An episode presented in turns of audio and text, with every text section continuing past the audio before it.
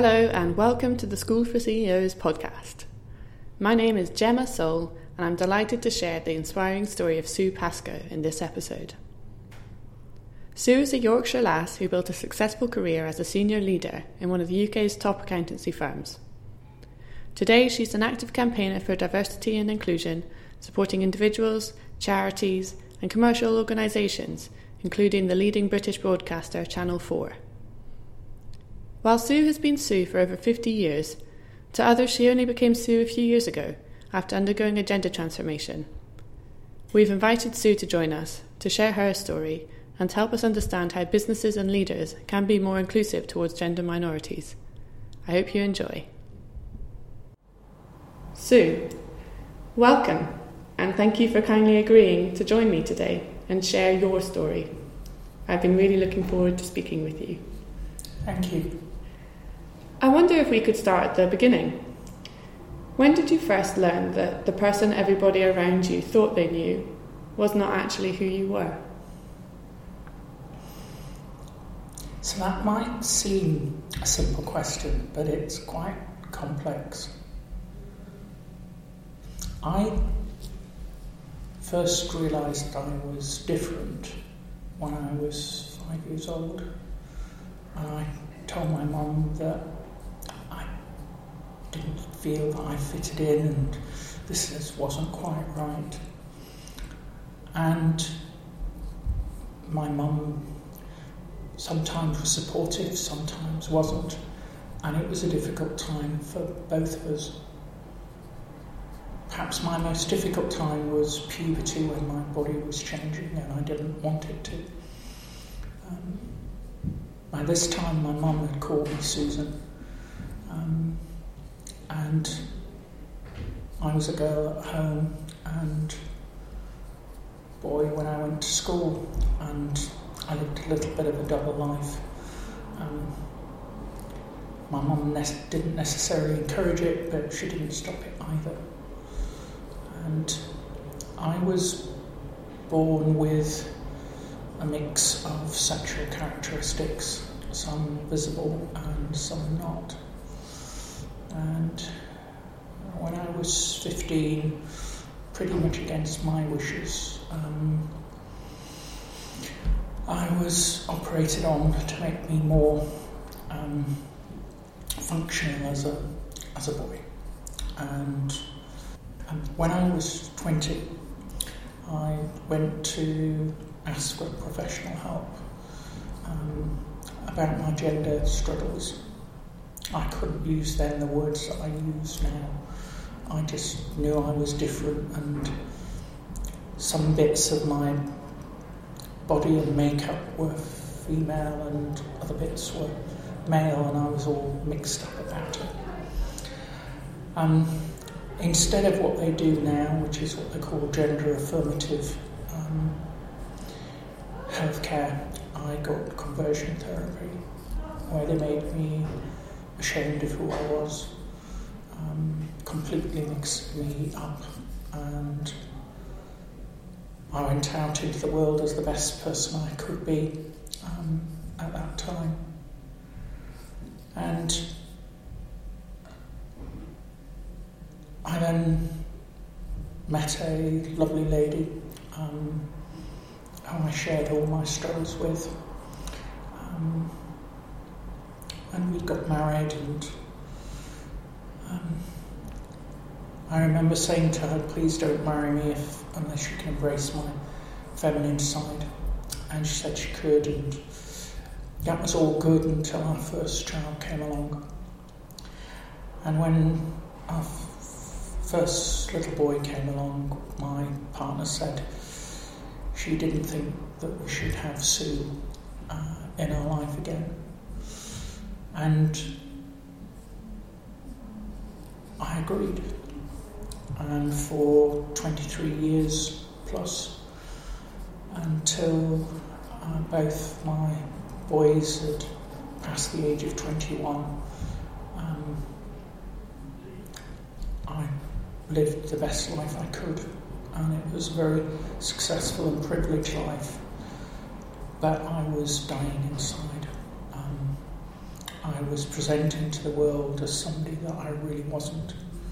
Um, and I wasn't authentic to myself. And when I was 54, I said to my partner I had to go and get professional help.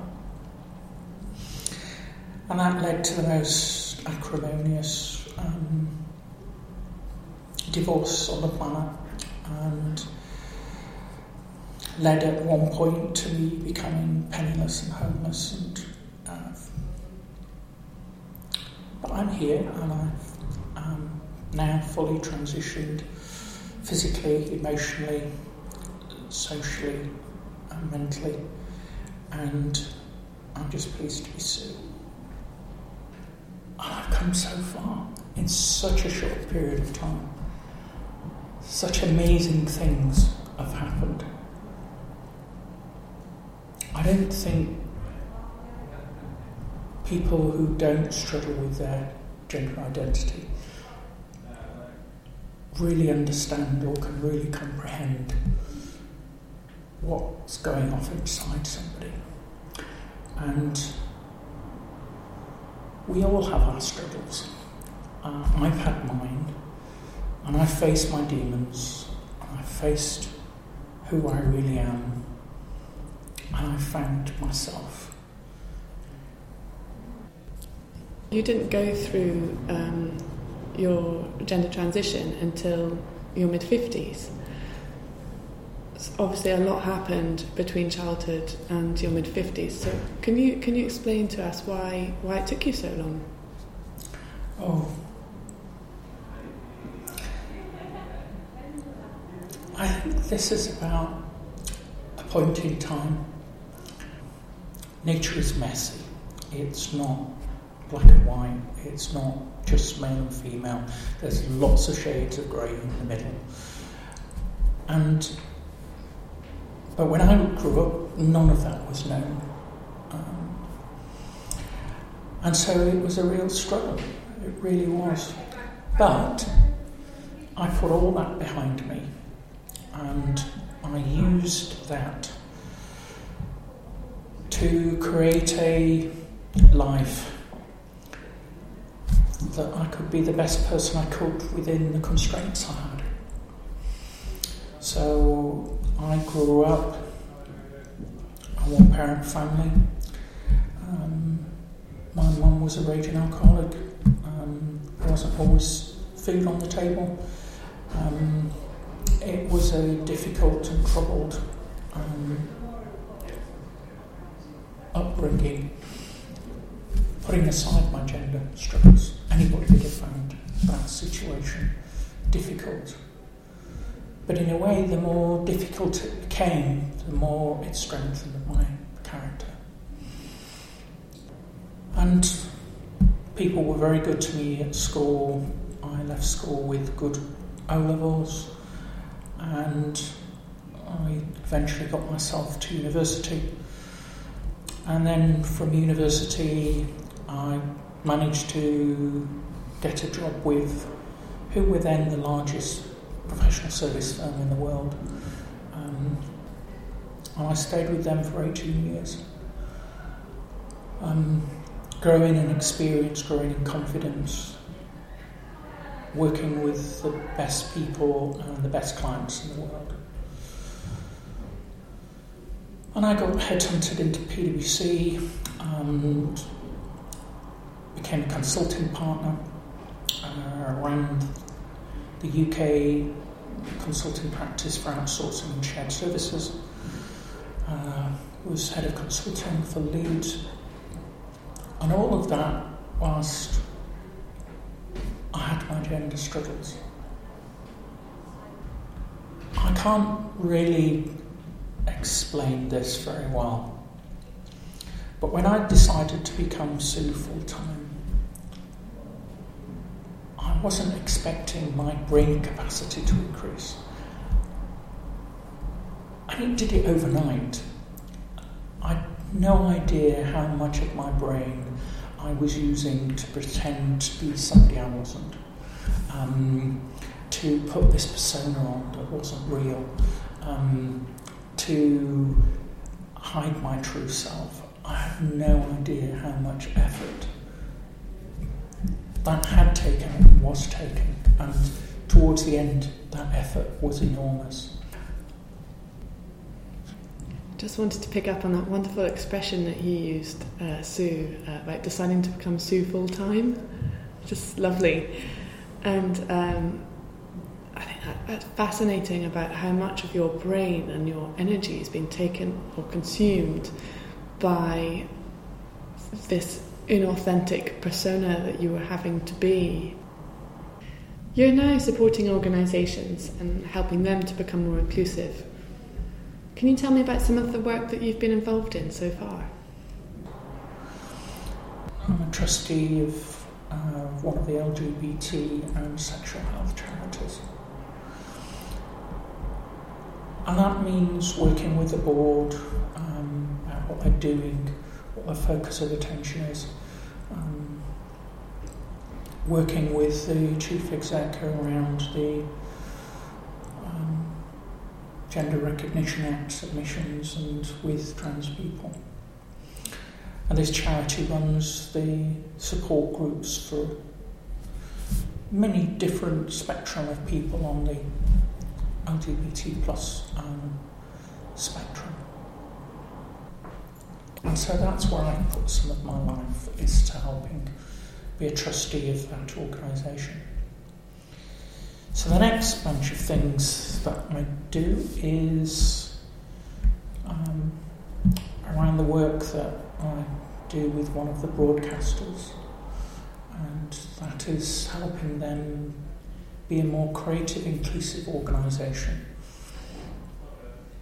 And that's really interesting because it spans such a wide area of what um, the organisation does. And in essence, I believe inclusivity, inclusivity is about everybody. We can't leave anyone behind.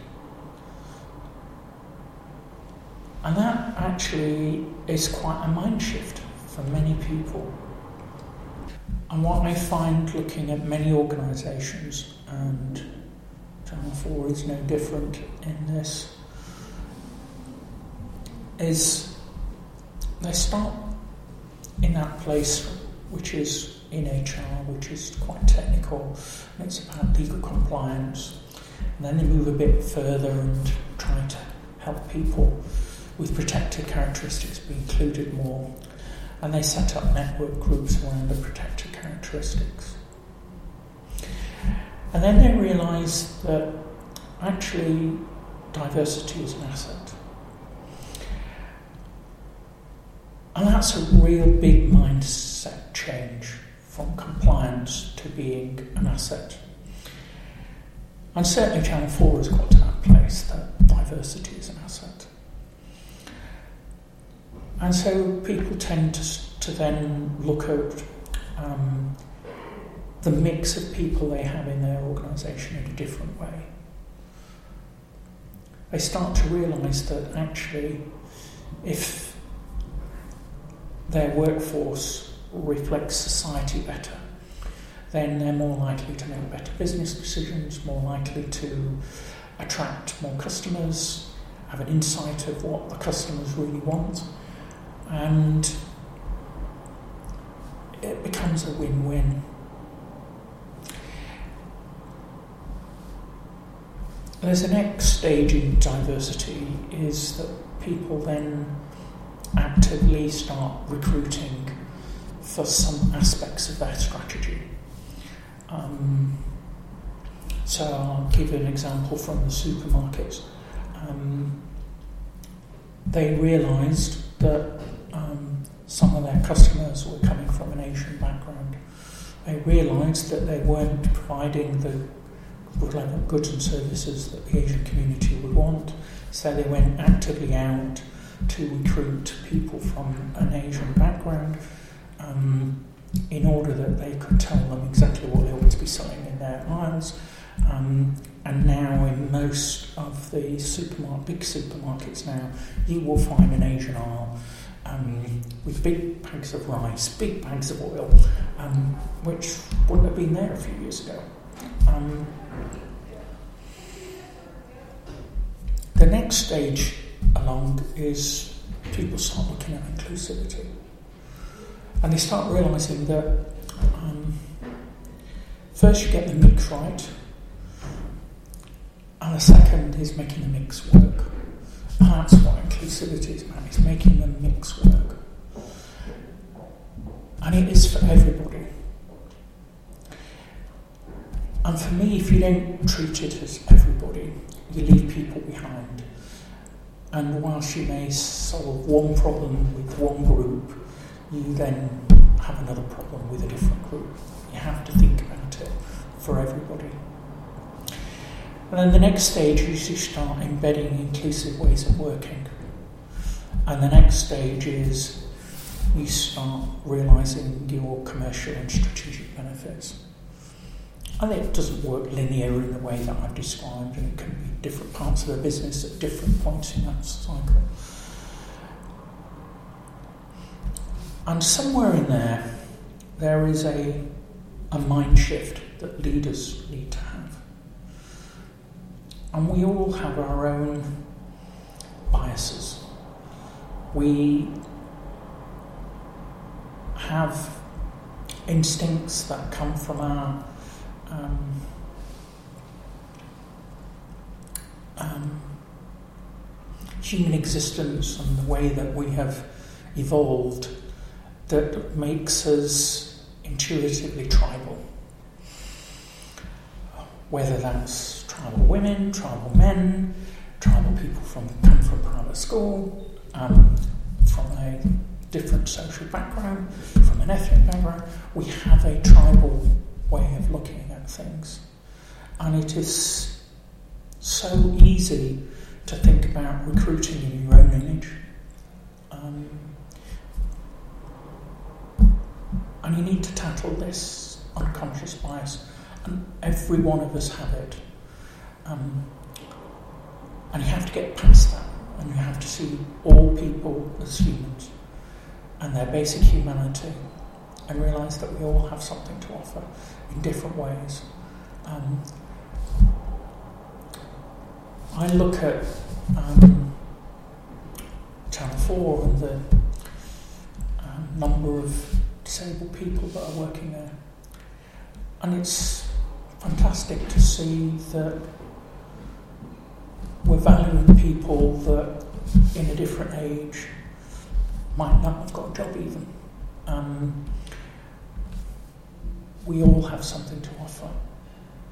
And the more that we can get behind people and realise the value that we bring, the more inclusive we are as a society, the more inclusive we are as a business, the better we are social citizens, but also the better that we run our companies. We're moving towards the end of the interview now, so I'd like to finish with two uh, questions. I'd like to ask you for two pieces of advice, if that's okay. Okay. Um, the first one is to business leaders. So, what first steps can they take to becoming more inclusive? I think first steps always start with yourself.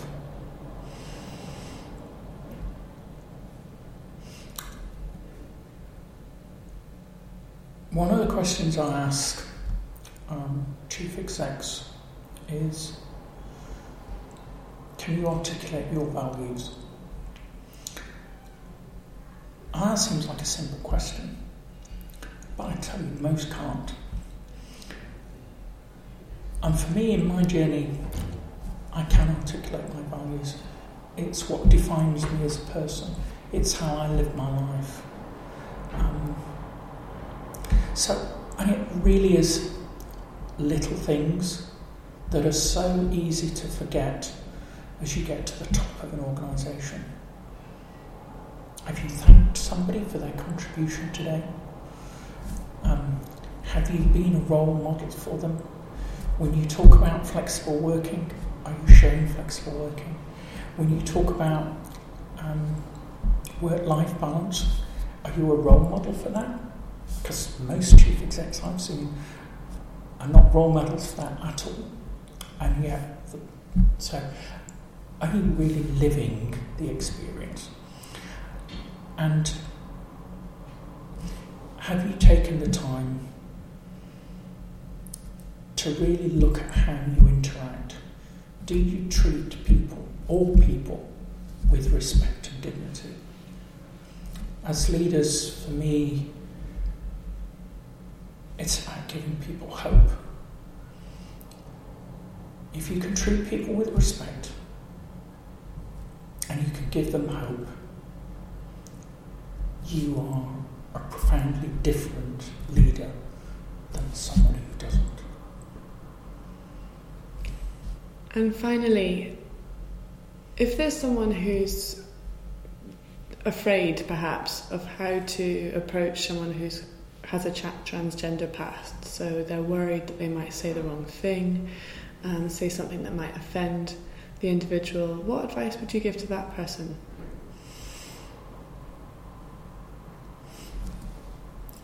First, don't be afraid. We're just humans like everybody else. We just want to be shown respect, dignity, and just a little bit of empathy. Maybe I can describe this in the way that I have advised uh, some of the hospitals. Pronouns are really important for trans people. Um, whether they're called he or she, um, they or them are really important. And I was with one of the hospitals, and they said, We'd really like to train all of our doctors on all of these different pronouns.